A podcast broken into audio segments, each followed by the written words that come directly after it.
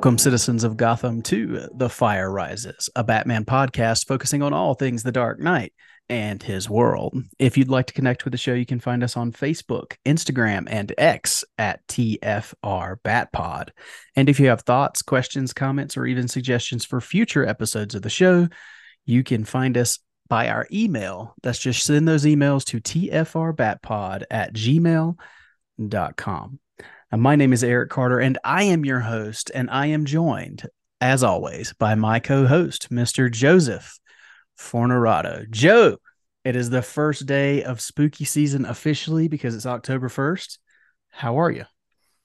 I'm good, Eric. October 1st, finally. And uh we finally have a sunny day here in New Jersey for the first time in like two or three weeks. It's been a pretty miserable couple weeks. I don't know how people in Seattle do it because uh, it was. Uh, I felt like that's where we were the last couple weeks, but today was beautiful. It was first uh, perfect first day of spooky season. I got to fit in some movies and and now we get to talk about a pretty uh, a creepy book in a in a sense. Maybe I don't know well, well, it's it's, it's death and gloom and doom. Yeah. yeah. So, um, yeah, I not to tangent to the weather too much, but you had uh you had some people transitioning from bus stop to house in boats the other day, didn't you? yes, it was. So we had a tropical uh, storm come up the coast last week, and then just nonstop rain from that point on, and then we had a ton of rain this weekend on top of it um just an uh, i guess it was a nor'easter i don't know but it was just it was just lingering and lingering. And yeah ton of rain we had streets flooded and luckily it washed away and it wasn't windy or anything like that so it wasn't a lot of damage but just a ton of water a lot of like basements flooded and stuff like that. Luckily i'm good. My wife kept all of my stuff away from the wall and was great while i was working no damage to any of my comics or my memorabilia. So I'm very happy after what we just went through over the weekend. So that's hats off to, to my hear. wife for that. Yeah, that's good to hear. I don't know that there's many heartbreaking stories more uh more hurtful than hearing Jamie Drewley talking about the the Great Basement Flood and all those comics that he lost. Oh, I can't. And you know imagine. what's you know what's so sad about it too is you hear those stories and you're like, okay, I'm not going to keep stuff in my basement but you have to like there's i don't have anywhere else to put it. So i i try to have all these you know different um you know safeguards in for the for where i put stuff. And luckily i'm pretty lucky so far with where i'm at but uh everything's off the ground at least except for the comics. And i just move them away from the wall when i know we're getting rain. So i haven't had any issues knock on wood Nice. Well, let's move on from weather. And uh, before we do get into the main topic of our episode today, I did want to let you guys, our listeners, uh, know again about our partner sponsor. And that, of course, is Organic Priced Books. Uh, Joe, we're talking about a big book today. And if you're looking for oversized hardcovers or graphic novels of these big uh, seminal stories, the best place to do that is to go to Organic Priced Books. They are a small business that believes in giving back to the readers. And a, a great way uh, to give back to this show, if you're listening, is to support us and save some money while you're buying these books. And go to Organic Price Books. Just use the link in the description of this podcast. And we have two promo codes. You can use the first TFR Bat Pod to save $2 on any order. And you can use our second TFR Bat Pod, ship it together. If you're buying three or more books, you can bundle it, save 5% on your total order. But that is organic priced books. And Joe, I know you and I have bought several uh, very large collection books here recently and those things get expensive so it's great to have a place where not only can we uh, get some support from our listeners, but also save them some money in the process. Don't you think? Yeah, definitely. And we were talking about it on our last episode about um Batman Under the Red Hood had that deluxe hardcover come out, and it's mm-hmm. a little mm-hmm. relevant with what we were just talking or what we're going to talk about today. But I did um I did bite the bullet and buy that one. I did not need it in the least. I have the trade, but I could not resist the deluxe uh, version, and I'm glad that I have it sitting on my shelf now. It's a huge book too. I didn't. It really is. I think it's bigger than the uh because I had the the soft cover. I don't anymore. I think you still do, but that mm-hmm. I think it's bigger than the soft cover. Oh yeah, um, because it includes the lost days. That's uh, right. The the trade did not have that, so I now own that, and that was my justification for buying it, along with it being in hardcover for no reason whatsoever. But um, it's nicer to have the hardcovers on the shelf. Yeah, absolutely. And I will say one huge, huge benefit of, of organic price books is that you can actually pre-order these books. Mm-hmm. Um, so a lot of these discount comics uh, websites, the collected edition websites, you can get them um, but it's a toss up of whether they'll be available, you know, day of if you if you're not right online when they drop. But with organic price books, you can actually pre-order, so you're guaranteed to get it, and you're guaranteed to get it at the discounted price. So once again, go check out our link in the description of this podcast. Use our promo codes, save yourself some money, and support TFR in the process. But Joe, the time is finally here. Let's get to the topic at hand. Of course, it's been 35 years since this story came out. It was way back in 1988, but we are talking about today the milestone Batman story, A Death in the Family.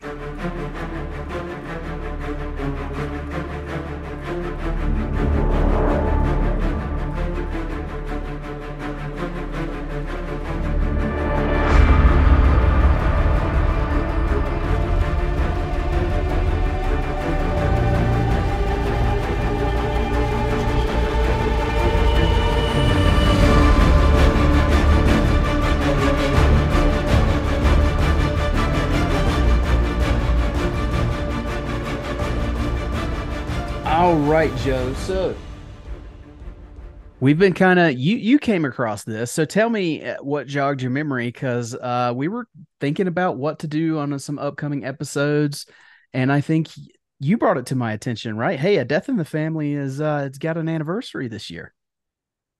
I want to say I saw it on either a DC account on Instagram or Twitter, and I because we most of the time at the beginning of the year, we kind of go through the calendar and try to figure out what anniversaries are coming up and this and that. And um, I definitely try to figure out like holes in what we're gonna cover and and you know plug those holes with random anniversaries and stuff. And and when we did that, I don't think this ever came up. So I think I just texted you saying, "Hey, how did we miss this?" Because we did. What did we did? We do a Jason Todd episode. I think we, uh, yeah, I think we did because um, I remember talking specifically about Jason Todd. I think we did kind of like a kind of like we did with the Dick Grayson. We did like exactly. a uh, um, anniversary of him or something like that.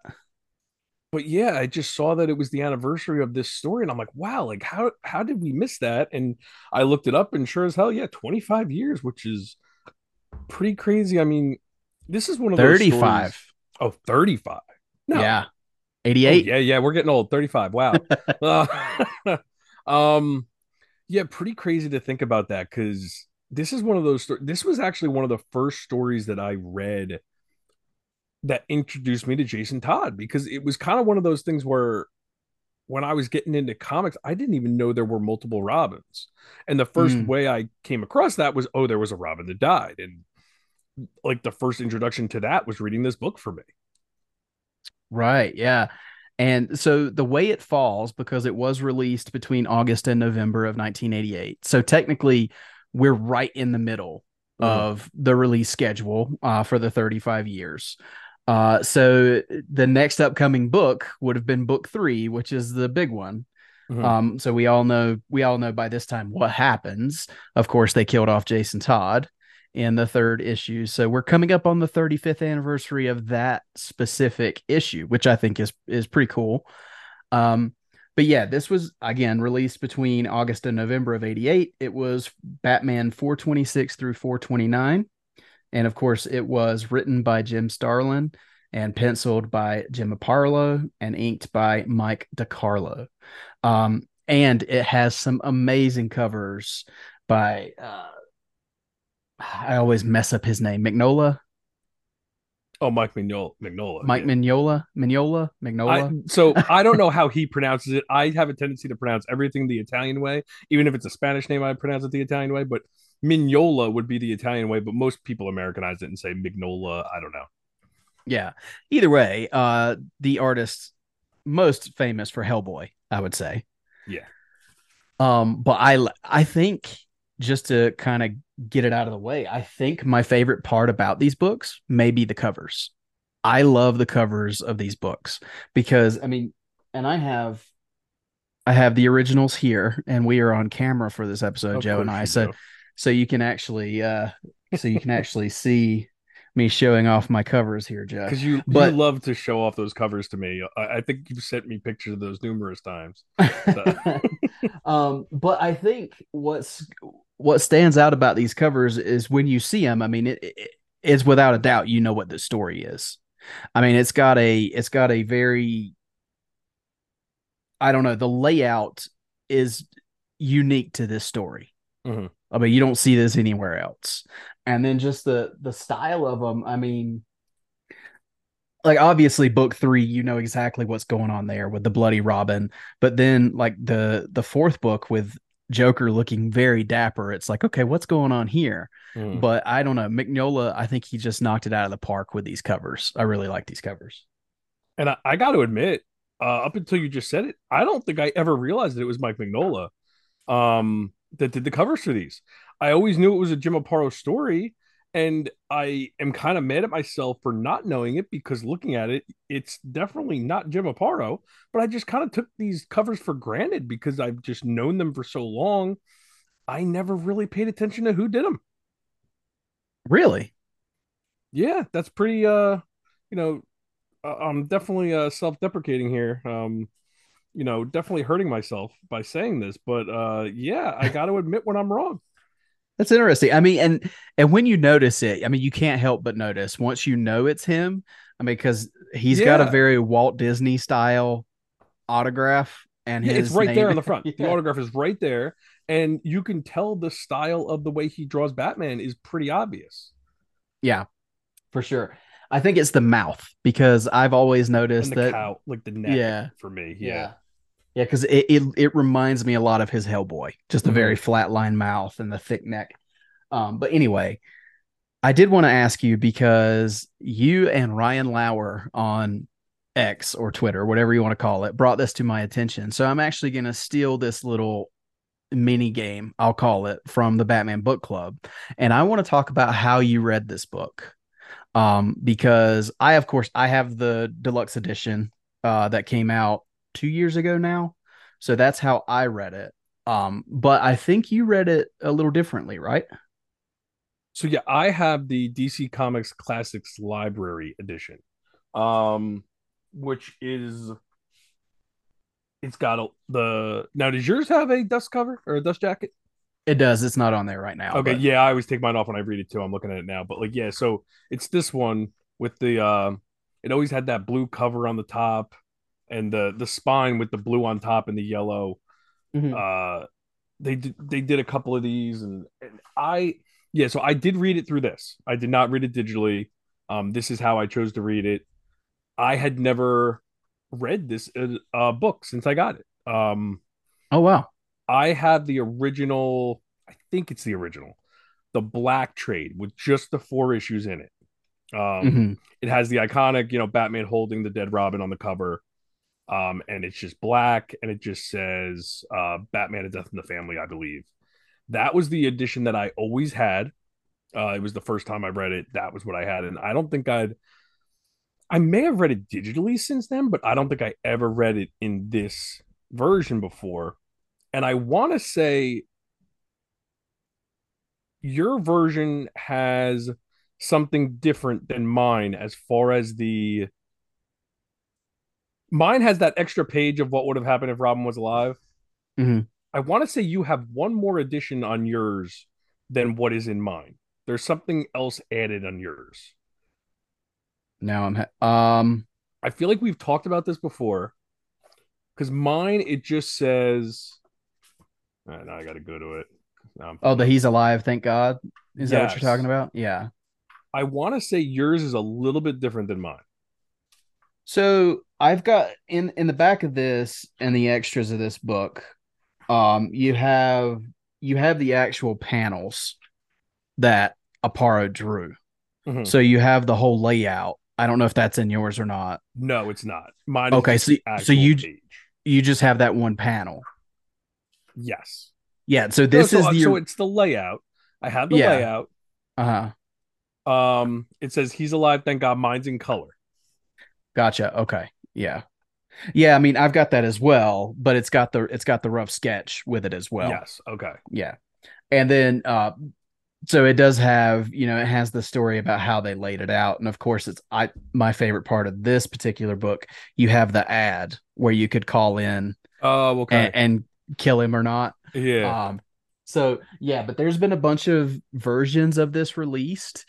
Um, but what I thought was interesting is you and Ryan were discussing the differences in the art. So I wanted to talk about that just briefly because I was noticing when I was just thumbing quickly through because I didn't want to read too much in my actual uh, floppies.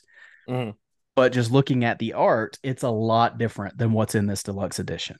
So I wanted to to talk to you about that because I think you were telling Ryan that you prefer the classic art over the punched up art that they have in the new versions. So not necessarily the art, the paper.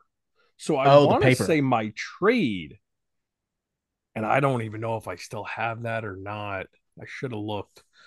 That might have the glossy paper. Does yours have the glossy paper?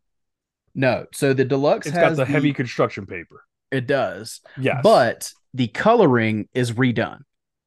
It's got very vibrant uh, oh. it kind of like the Neal Adams how they do sometimes with the with the newer versions that are released the color is completely redone and it's kind of punched up from what it was originally.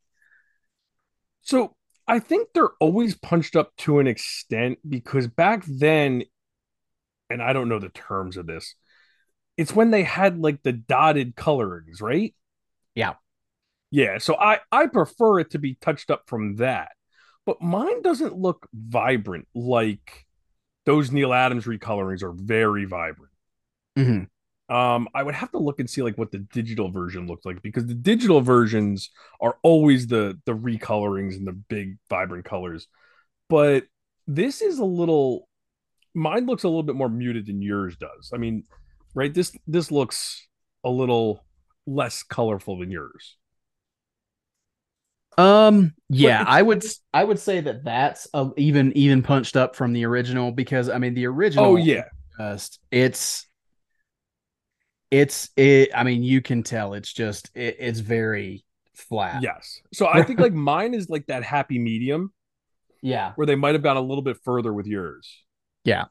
Um but i will tell you with jim aparo's art i think the deluxe edition is gorgeous mm-hmm. i mean they really and i don't know how at that point if it's really DeCarlo's inks you know if it's if yeah, it's punched up to this level how they do that yeah like who's yeah. who's doctoring this stuff up even the colorist like it's it's mm-hmm. very different so it's it's interesting to give credit to the original colorist when you're basically redoing their work entirely yeah but either way i mean i've looked at the original comics i've looked at my deluxe edition they're both i mean it's it's gorgeous it's very beautiful art even though and i think you and i have talked about this aparo I respect the hell out of Jim Aparo. I do think it's a signature style, but he's not my preferred artist for Batman. Mm-hmm. I think there's some facials, even with Robin, sometimes where like one eye is way bigger than the other. And I know it's kind of a look he's going for, but it always throws me a little bit. So uh, while I respect it and I do see why he is such a revered artist, it's not my preferred style. Yeah, I, this is kind of um it's one of those things like I'm gonna do a music analogy where my dad used to always say, and this is probably gonna get me crucified too. My dad's a big music guy, and he always used to say, like, you know, people would ask him, Do you like Black Sabbath? He's like, No, I'm a Led Zeppelin fan. Why would I listen to Black Sabbath if I could listen to Led Zeppelin? Like, to me, like he would compare the two and he'd be like, No, I don't need to listen to both. Like, I'm getting what I need from the one. To me, I compared Jim Aparo to Norm Breyfogle. And why would mm. like to me, Norm Breyfogle if I'm gonna look at that style of a Batman artist, and this is not a slate to Jim Aparo, it's just that to me, I think Norm Breyfogle is my choice between the two. So I think just I personally slight um, Jim Aparo probably unfairly because just because one is a little bit less than the other doesn't make him bad. I just always gravitate when you when you're picking your top five Batman artists, if you're going to do that, you're picking, in my opinion, I would pick five drastically different styles. So Yeah. I'm never going to put Aparo on my Mount Rushmore of Batman artists because if I do, it's going to be Breyfogle. Um, and I'll go completely like drastically different with all of my artists. And they're so similar with their styles that I just always lean towards Breyfogle. And but again, reading this, I think this is Aparo's best work. Um, I think I'll agree with that. I think some of his like um you know obviously this is all taking place in the Batman title, but this was a, a seminal book. This was something that I hopefully he knew what he was getting himself into with this book and he did put a little bit more into this one because I do feel like this is him at his best or maybe it's because this is the one that's been doctored up and maybe that's why I kind of lean towards this looking really nice cuz I will say did and again I'm kind of putting you on the spot. Did Aparo do the art for year 3 or was that George Perez? I know George Perez did the covers for year three, but I don't remember if he did. I should look that, but like I remember, and that's a book. Um, speaking of like how the original art was, I have the original um floppies for year three. I can't read them.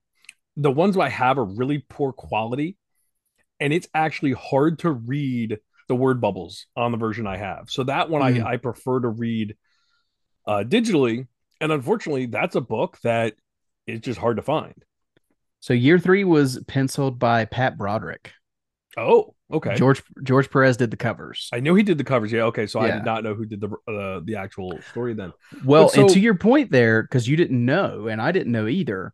But during dur- th- during this era and the eras before it, there was always a house style Mhm. for the art, and everybody would tailor their stuff to the house style. Yeah, Um, so and, and I'm glad that's not a thing anymore because I like all the all the variations we get between like you can read Batman right now and Detective Comics, and you can get two completely different art styles. exactly. There's like a there's a there's a a map to follow based on the suit, The and, suit, like, yeah, those type of things. Like not necessarily style, but like the color of this has to be this. He has to have the oval. He doesn't have to have the oval. That kind of stuff. There's there's something to follow, but yeah, I I prefer that they let each artist do what they want to do. And you're right, like, and I know um we're not the first person people to say this. I know Ryan has talked about it numerous times on his show. Year three is a book that for some reason just keeps getting left out of all of these um collections. So like Mhm. my collection has a lonely place of dying in it, which is awesome. I'm assuming yours does too, correct? it does. keep- yeah. So like for whatever reason, year three keeps being left out of that. Yeah.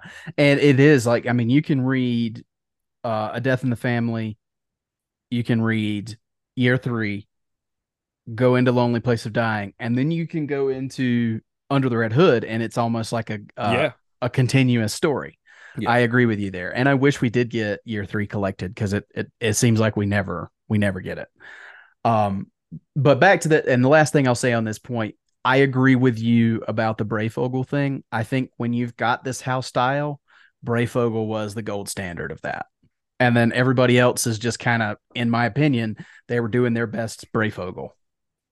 So Well, did Aparo precede Breyfogle? I'm not sure, but either way, I mean, Yeah. Breyfogle was the best that did this Yeah. style. Coming from opinion. our perspective, because we weren't reading these when they came out, we Right. looked at these at the same time, and that's unfortunate because it wasn't like we we loved um Aparo and then Breyfogle came along. We looked at them at the same time, and it kind of yeah, you know, but but yeah, that's uh. I don't want to. Yeah. I don't want to make it seem like we're hating on Aparo because I no, no, no, because I, d- I do like the art. It's great. Uh, it's just not again my preferred style. But let's talk about uh, let's talk about this story because I think you've said it many times. I, th- we may have talked about it in our Jason Todd episode. This story is known for one thing and one thing only, and that's of course the impact of the death of Jason Todd. Outside of that, I think this is a pretty meh story, if I'm honest. Um, there's there's a lot going on here with Jason Todd being mad at Batman and, and kind of lashing out as a teenager and wanting to try to find his parents and then he finds out that his mom is still alive and that his the mom that died was a a, a stepmom I guess mm-hmm. and he's on the hunt for his mother and that's what leads him to uh the Middle East and the Joker and of course the whole situation that happens but I just want to kind of, since we just reread it, I wanted to get your thoughts on the story itself. Because uh, to me, it's a very important story, not necessarily a great story. Well, I will say, funny enough, I agree with everything you said. And I think I've said it so many times throughout the years. I was pleasantly surprised while rereading this that I think it came across as a much better story than I remember. Oh, really? Um, yeah, I do think there is a lot going on here that like I I did like I I always remembered the story with his mom, but I don't remember how it connected to the Joker and all that stuff. And it's um it's weird because like I remembered the the Joker being this weird um what does he get? Like diplomatic immunity? I remember that being much more part of the story than it was. That was almost like an afterthought like in the fourth issue. Yeah. And i also don't remember this book being as long as it was. I think the first two issues are both double issues. And but they didn't feel long to me. It felt like a good sized story. And it a lot more happens before the death of jason than i remember. Mm-hmm. And i just yeah i i think because over the years so much has been said about how it's more about just the death of robin than anything else. I actually did enjoy reading the story for the first time in a long time. Well, that's awesome. Um i again i i wish i had that experience. I just think you know i do appreciate the uh going into the story um the I guess the the the trail of of Robin trying to track down his mother. I appreciate all that. I think it's when we get into that fourth chapter that it kind of it kind of becomes oh, oh, okay for me. Um, yeah. Um, because when Joker becomes the ambassador, I know why they did it. They need a reason to explain why Batman's not immediately beating this guy to a bloody pulp be after what he did to Robin. Um, and I do I actually think one of my favorite parts of the of the entire story is Superman talking Batman off the ledge. Mm-hmm. Like cuz he's ready to say, you know, forget the the UN, forget diplomatic immunity and he's actually he's ready to straight up he talks about it in the book. He is ready to murder Joker mm-hmm. over what happens, which, you know, people that get on their high horse about what Batman would do. I mean, he was ready to do it here. So I think it shows the impact of what's happened to Jason, but the whole thing with him becoming like this ambassador for I can't even remember what Middle Eastern country, but it was a little hokey to me. So it's like I think it would have been a little more impactful had we had a sobering issue four of like soaking in, my God, Robin is dead. You know? Yeah, that's a good point because it seems like the focus on issue four is more about Batman trying to get after the Joker and all that hokey stuff. We don't really focus on the death of Jason at all, mm. um, as far as the emotional impact. Um, I do apologize if you hear my son um, uh, okay. flipping out upstairs, but um, but yeah, he um, but I guess because I, like I said, I, I think it's most most of this is because I expected so much worse than it really was in for me. I forgot how much this um how much Superman played in to part 4 mm-hmm. Um I did like the aspect. I like the whole you know the trickery they used to get the Joker in the end. I think was really smart and you know the whole uh you know, in the court, they knew he was going to do something. And if I remember correctly, what is he? He he releases the Joker gas, and and Superman inhales it all. And yeah, then, um, inhales it and flies away. Yeah, and then flies away to to release it somewhere. And I think that's a smart way to get the um Superman to leave. So then Batman and Joker have their conflict. I think that was cool. Um, So yeah, it just seems like, unfortunately, other than Robin's death, the stuff surrounding Robin's death is very separate from Robin's death. It's the whole story is not focused on or it's really just that fourth issue because the everything leading up to the death of Jason is focused on Jason for the most part. Um yes. But you're right. In the fourth issue, it, it becomes that's where it kind of loses its steam a little bit. Um and he he's killed at the end of issue three, correct? Or is it the I, end of issue two? Now you've got no. Yeah, it's uh, now it's. I think it's the end of issue three, and issue four ends really abruptly. Yeah, because because that issue... was my biggest complaint was issue four ends really abruptly. Yeah, yeah, I think you're right there. Because, well, and the big thing, what you were mentioning earlier, is the first two books, the first two issues are double size issues. So it so there's the of issue two. Yeah, yeah, because the issue three is where you find out he's actually dead. Yes. Um, and that's so it's got the bloody. So it's, so it's, issue three and four that are both where it meanders. Mm-hmm. Yeah, yeah. Because once you get the impact of he's dead, then it goes into it kind of drags from there on.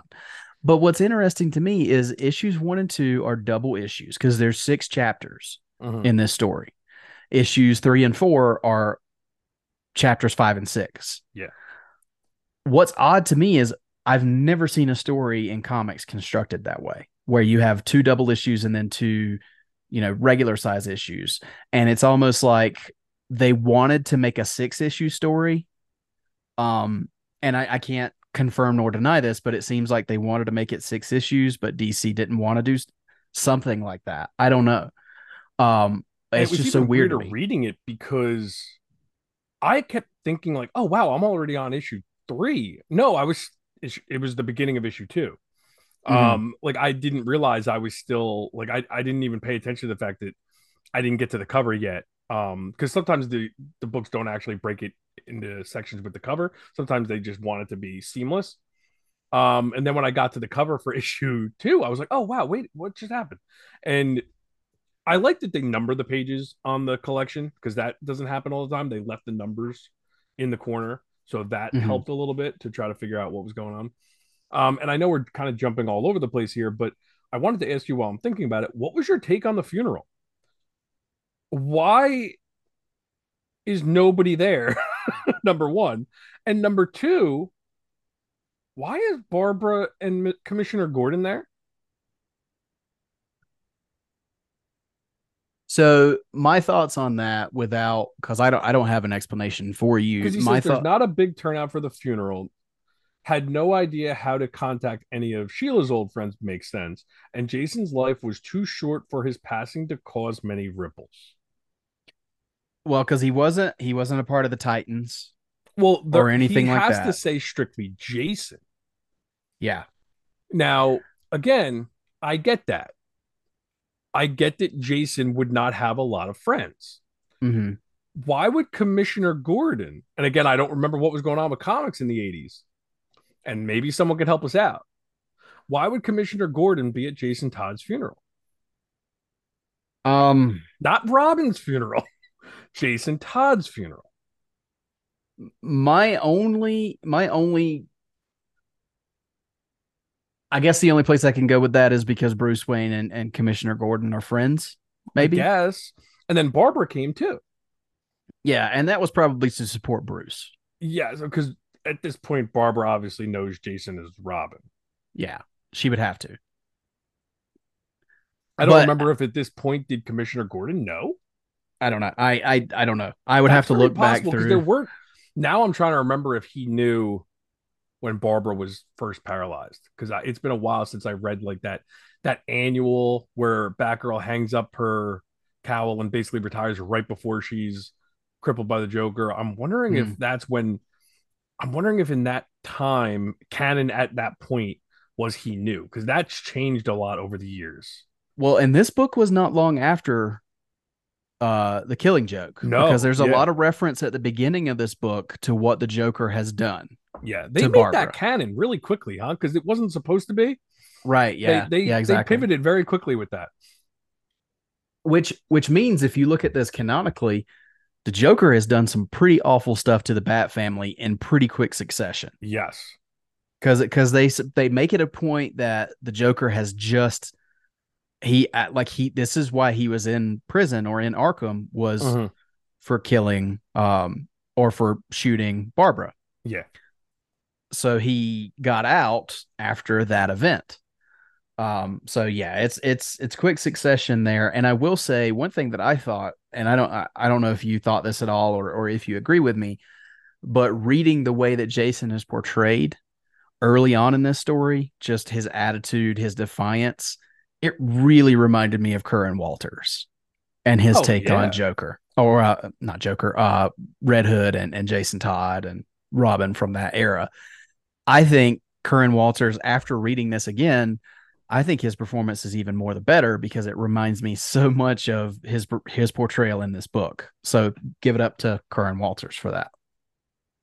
It's it's weird because every time we go back and look at stories from this era, I think like Titans nailed it, and all we do is hear about people hating on that show. And yeah, it's a little over the top maybe with the way they handle, you know, Dick being angry at Bruce or you know Jason being the the rebel that he was, you know, they're they're kind of taking that that teen angst to an 11 because of the the freedom they have with the R rating and all that. But it's pretty spot on with this era. I mean, Dick doesn't even come to Jason's funeral in this version. So they were clearly not on great terms at this point. Um you know, Jason was getting, you know, so bad to the point where Batman sidelines him. They're like it, it, was doing a lot of that stuff, and I I love going back and reading this era, um, once in a while, just because it it does kind of put that stuff into perspective more than because sometimes we have a tendency to remember these things really incorrectly, or you know just go by what is assumed or what is just constantly talked about rather than actually going by what is happening in these books. So there is a foreword called "A Death in the Family Choices" in the deluxe edition. I don't know if it's in yours or not. Uh, it was done by Scott Peterson in 2020. So, um, but he talks about specifically the reason reasoning behind why Tim Drake was how he was portrayed. Mm-hmm. Is that they were fixing the mistakes of Jason Todd. Yes and some of that was having him being accepted by Dick Grayson, getting Dick Grayson's approval, because apparently Jason never had it. It was not very well received from Dick that this new kid was Robin. So, to your point there, I think that was something that stuck in the craw of Batman fans at the time.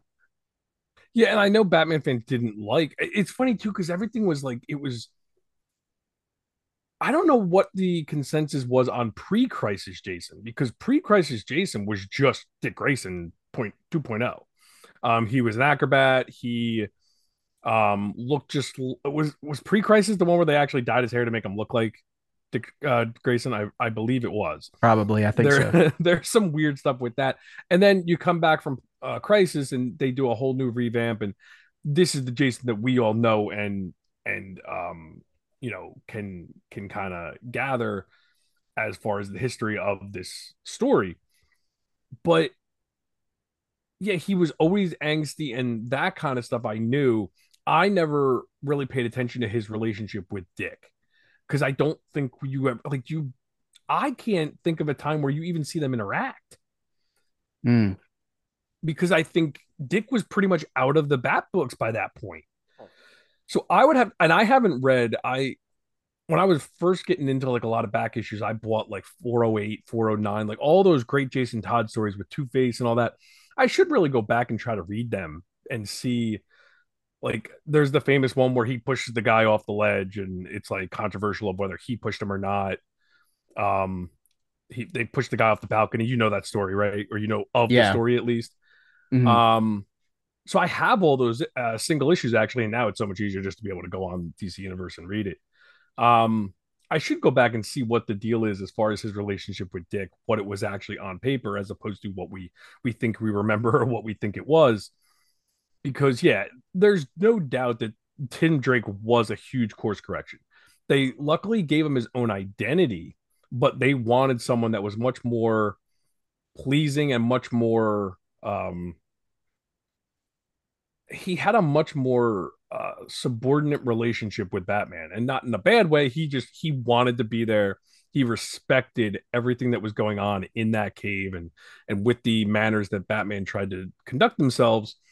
That was a huge course correction because nobody liked the fact that Jason was. I mean, he just had his own personality, which is kind of ironic that like they made him well, so different. You say that, but see, one of the things in this forward, which was eye opening for me, is Jason Todd was very unevenly portrayed because um, Scott Peterson talks about how Jim Starlin did not like Jason Todd mm-hmm. and he wrote him as if he did not like him. Okay. Um, and then you would go and read Bernie Wrightson and he was a very upbeat, happy, um, you know, oh, ready to get in the game Robin. So, so it's kind of and, revisionist history that we all just assume he was always the the little I S, think, for lack of a better I think what was going on is um, because Starlin did write him very differently in the cult. But it yes. it's it sounds like it was a mandate for him to be written that way in, in the, cult. the cult. You honestly wouldn't know it was Jason Todd other than the few times it says Jason Todd in the book. Right. That's like the so, one big Batman story that includes Jason Todd. And I think that might have been a detriment to the character, is there was a lot of inconsistency at the time. Mm-hmm because it, it he he felt like he was different characters depending on what you were reading.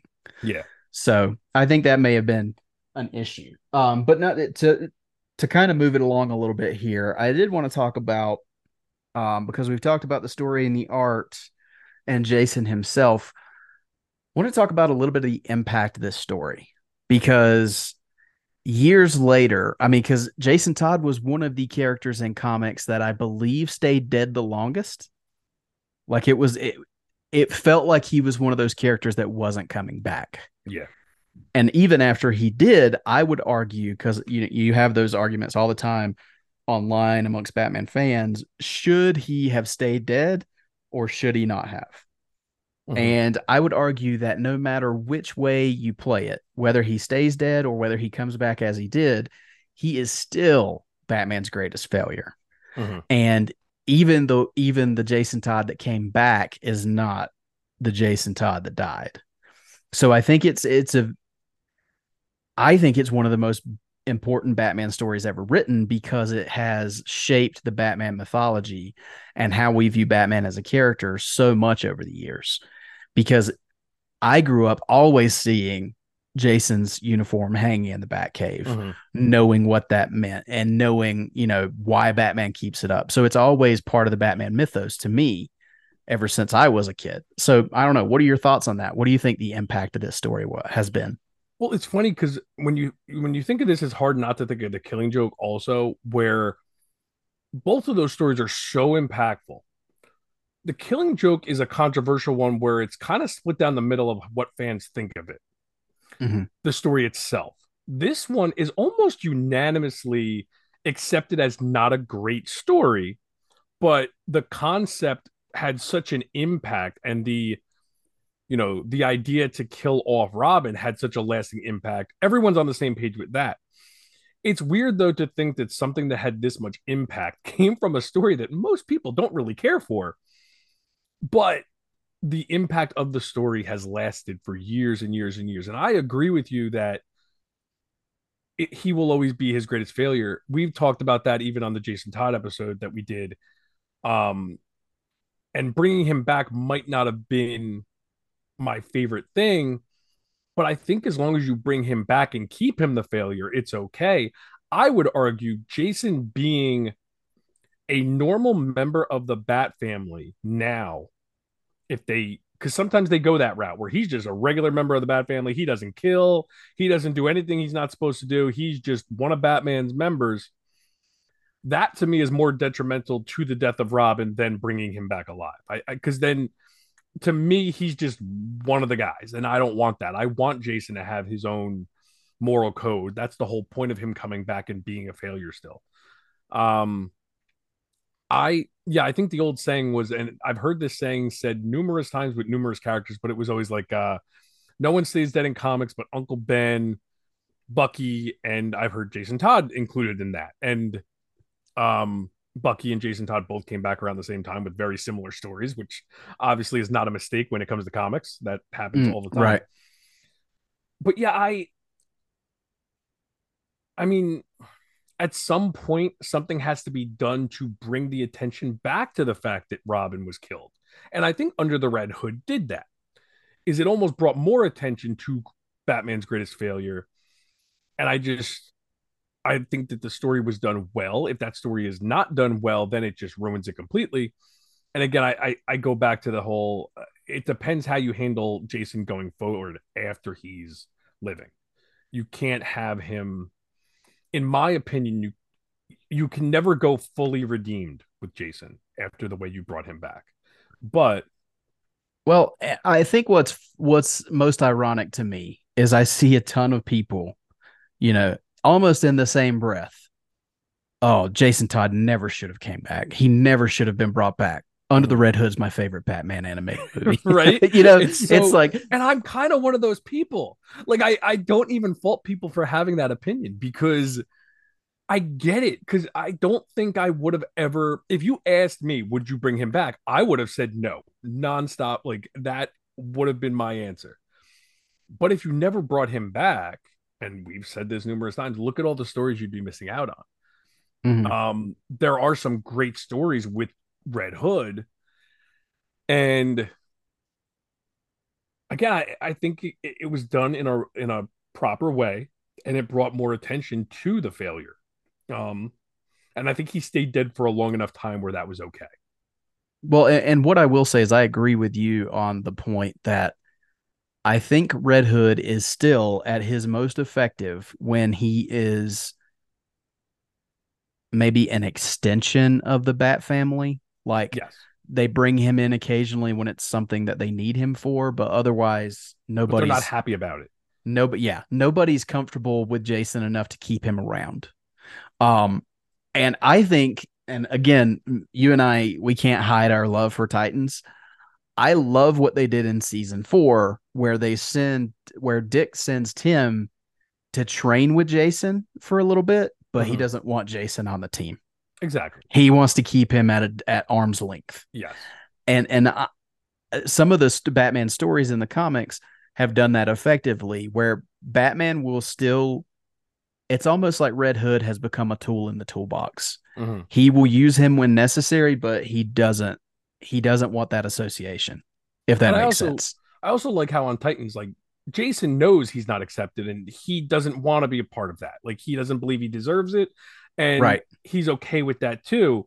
That I think is also that happy medium. Because like as stupid as this is gonna sound, it bothers me when Jason uses red rubber bullets.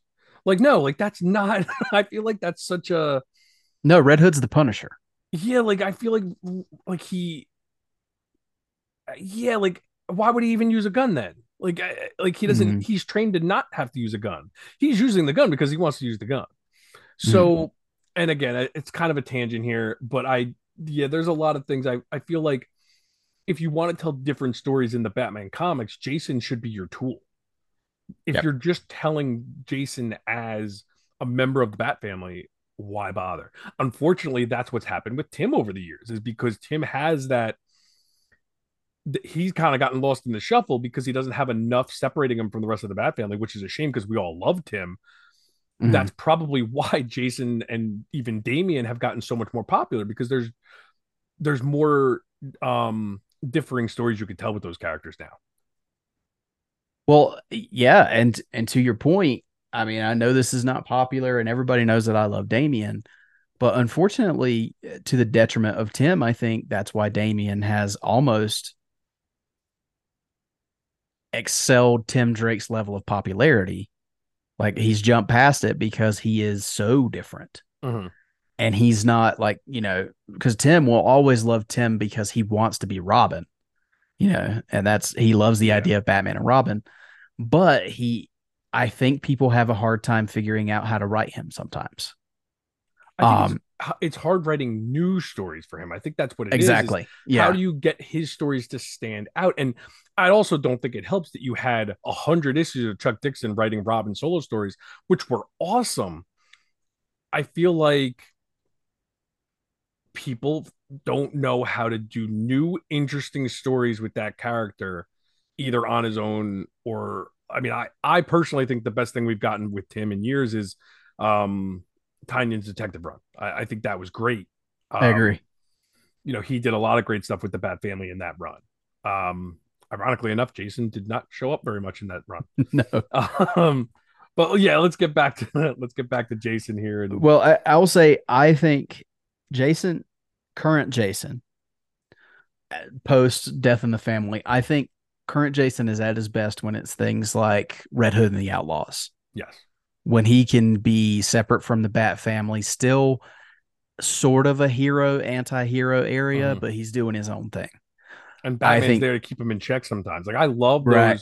those mix ups where he's in Gotham and Batman's like, What are you doing in my city? Like, you know, you're not supposed to be here. Um, yeah. I don't want you doing this crap in my city. Like, I love those kind of confrontations between the two of them. Um, yeah, that Outlaws run with um, Bizarro and uh, Artemis uh, was so much fun. But again, I do think, I think Batman seeing that Jason has is back, but seeing him in that red hood in that costume doing mm-hmm. what he does, I think is every bit the reminder of his failure as the Robin suit is hanging in the Batcave. Mm-hmm. And that's why I, personally, I'm glad they brought him back because I think it adds another depth, a level of depth to that story and continues to remind Batman this is why I can't go down that road again, if that makes sense. Yeah, no, I, I agree. I, I definitely agree. And we wouldn't have all these stories without a death in the family. But I also love the fact that would we be talking about a death in the family as much as we are if Jason never came back? Would he kind of be the forgotten Robin if he never came back in what was it 2007 2000 yeah something like that 2007 2008 i mean think about that. If he had never come back if we hadn't had 15 years of these stories 16 years of these stories i i honestly be? without um without under the red hood the story or under the hood whatever you want to call it i think when they start rebooting with the new 52 and then with rebirth i think jason gets lost in the shuffle and yeah. i think it I, I don't think he comes i don't think there's there's much mention of him after that but i think the impact of uh, whether you like it or hate it what happened in hush and what happened in under the red hood I think that brought Jason back to prominence and it makes that a very important story and brought like light back to a death in the family. Yeah. So, and now 35 years later, we've got deluxe editions and it's a very, you know, it's a very important story, regardless of whether you think it's great or good or, or whatever. Um, so yeah, I think it's a hugely impactful story and, and I'm glad we got to to talk about it a little bit here. Um, but is is there any other big, huge key points you wanted to bring up about a no, death in the just, family? Just think about the fact that we're here talking about a death in the family, and our our conversation naturally went right to Red Hood. I think that mm-hmm. says a lot because I think that character is more interesting than what we got in this story. And we can only talk so much about this story because yeah, it's it's not the perfect story. I mean, we didn't even touch on the mother and all that because I think it is kind of minuscule it's more about the grand scheme of the the concept of the story that we wanted to talk about because that is the important stuff here it's the you know the fact that the fans voted to kill this this kid off um i know there's the controversy about someone that had the automatic dialer and all that kind of stuff but imagine how i didn't even think of this if he lives in this story uh, do we ever talk about this story ever again no, I think it's right? I think it's a footnote. Like I think if, it's if, one of those 88 comics that just like it's probably in the 10 cent box. Like how you crazy know? is it to think of that? Like if it was just he lives and that was it. You know what? I'm glad you brought that up because I do want to discuss this. How legitimate do you think the results were? how do you make a story titled "The Death in the Family" if you didn't want to kill him off? Right. See, like, because like, I mean, I get it. DC does a lot of stuff just for publicity too. So I could see them putting a book out called "A Death in the Family" and not, I mean, and not going through with it. I can see that because they're selling their books no matter what. You're selling it with the promise of what's going to happen. And if he lives in issue three, you already sold those books. But well, I mean, they did release a wedding issue with no wedding. Like they do this. they so, do, but and and I know you've probably heard the story because because we've all heard of people like like our buddy Jamie Drewley who says you know he called to have yeah Jason killed. Um, but what I don't know if you've heard this, but I've heard this many times over the years that supposedly there was a guy somewhere who set up a robo dialer. Yeah, that's so I was saying that an automatic dialer, whatever it's called, and yeah, and called to have Jason killed thousands like of times. thousands of times. Yes, it reminds me of like the Simpsons episode with the the yeah thing, the bird thing, and the margin the margin between him dying and him living was very slight. Yes. So Which that, I'm surprised by. Yeah. Today he'd be dead. Like, like oh, it wouldn't even, just for the shock value. Yes, like people would just like, oh, let's see if they'll do it or not. Like that's just what people do today.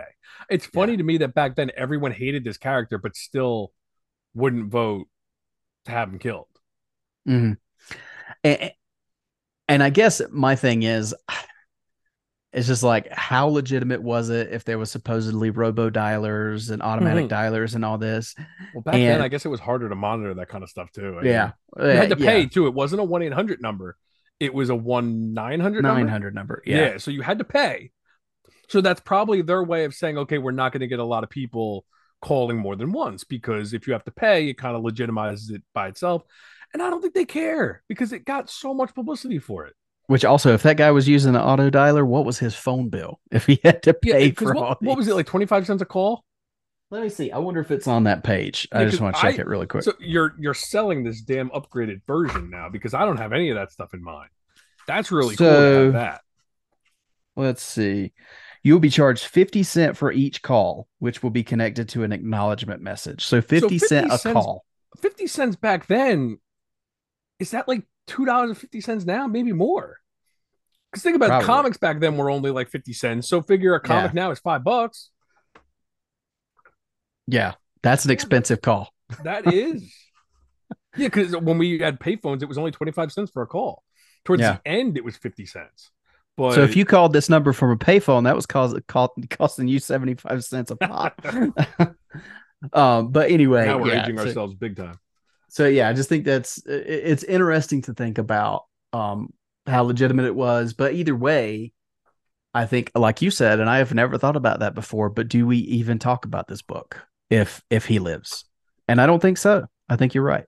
We talk about it a lot less. That's for sure. I think it might come up because of the whole calling and to save him, but if he lives, where does Jason go from there? I mean, think about how drastically different the Batman comics would be if Jason lived in this story. Yeah, I, I think DC ever gotten Tim. I think DC was ready to kill him. Yeah. So, um, but anyway, the the last thing I did want to touch on, of course, we a few years ago, and it's kind of become a footnote itself. We did get the the the little interactive um animated film A Death in the Family. Oh, that I forgot about that. Yeah, exactly. So um it was the only reason I remembered it is because there's there's art for it in the back of this book. Okay. Um there's you know there's the little there that's it. They they put the cover in the back of the book kind of like mm-hmm. a footnote like it yeah. happened.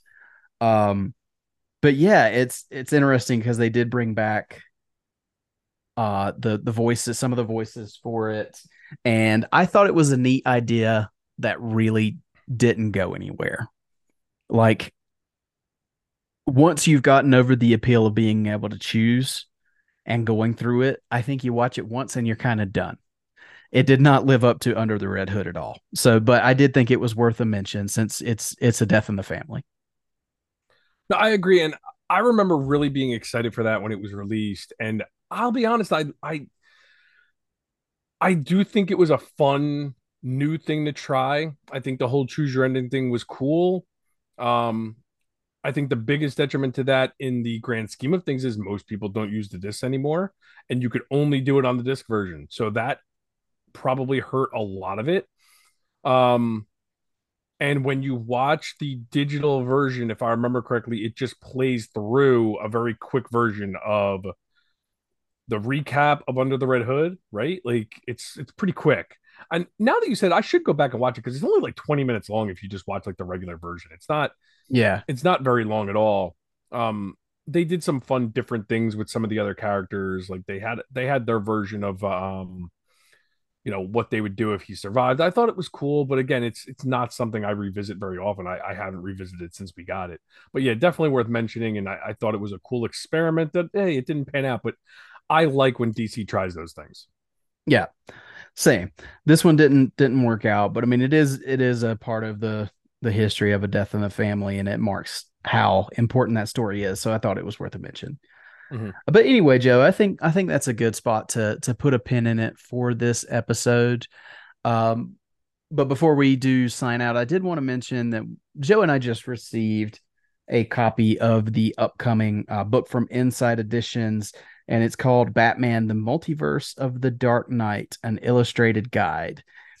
And uh, a big thank you to our friend Jay Yaws who hooked us up with this. Um, but I did want to mention it because I think it's worth you guys checking out. It's kind of a look into the Bat computer, and it's a look at all of these different multiversal Batmen. Um, so you got your copy, right, Joe? Yes, I did. Thank you very much, Jay. That was really nice of you to send that over. Yeah. So I just think it's a really fun, neat little uh, coffee table book. Is that how you would? Yeah, I think so. Definitely. It's like a, it's cool because it's its own thing. It's it's like one of those like I have like the Batman encyclopedia. It's like a new version of that. Like it, you know, all sorts of different types of Bat, all versions of it. Um, really, really just a fun read.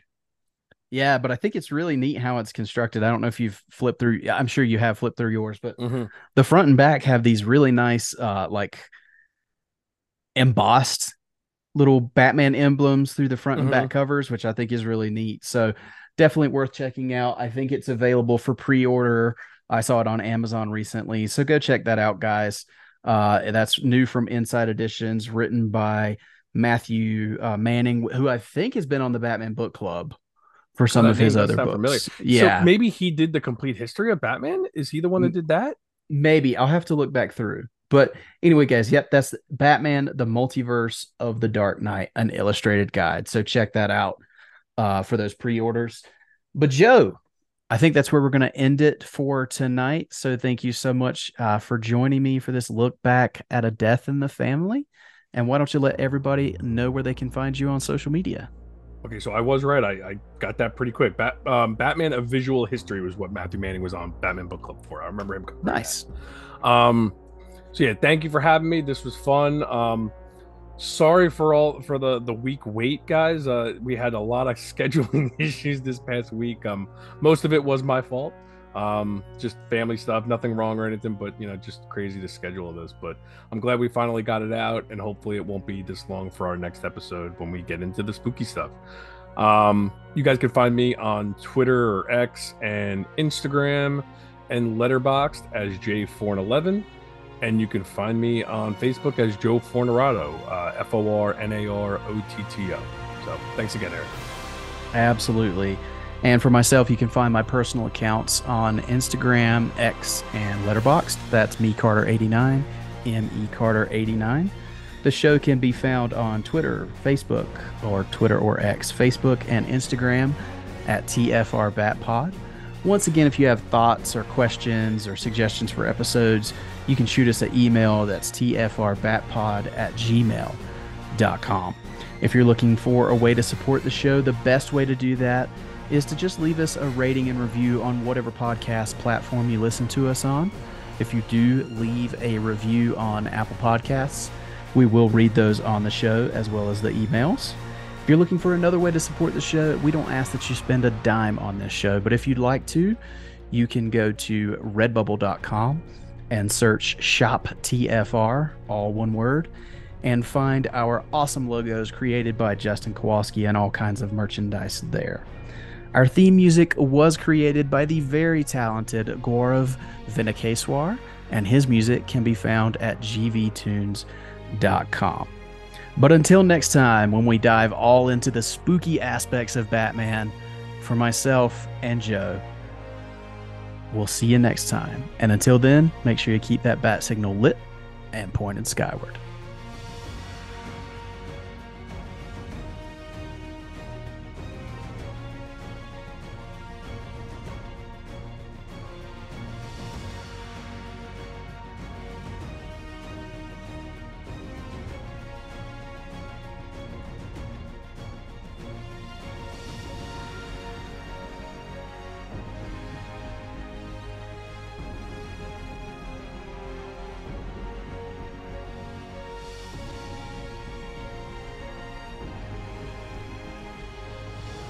Was created by Bill Finger and Bob Kane and is the sole property of Warner Brothers Discovery. The Fire Rises, a Batman podcast, is in no way associated with Warner Brothers Discovery, DC Comics, or DC Studios. The thoughts and opinions of the participants of this show are their own and do not represent the companies that they work for. Thank you for listening. We'll see you on the next episode.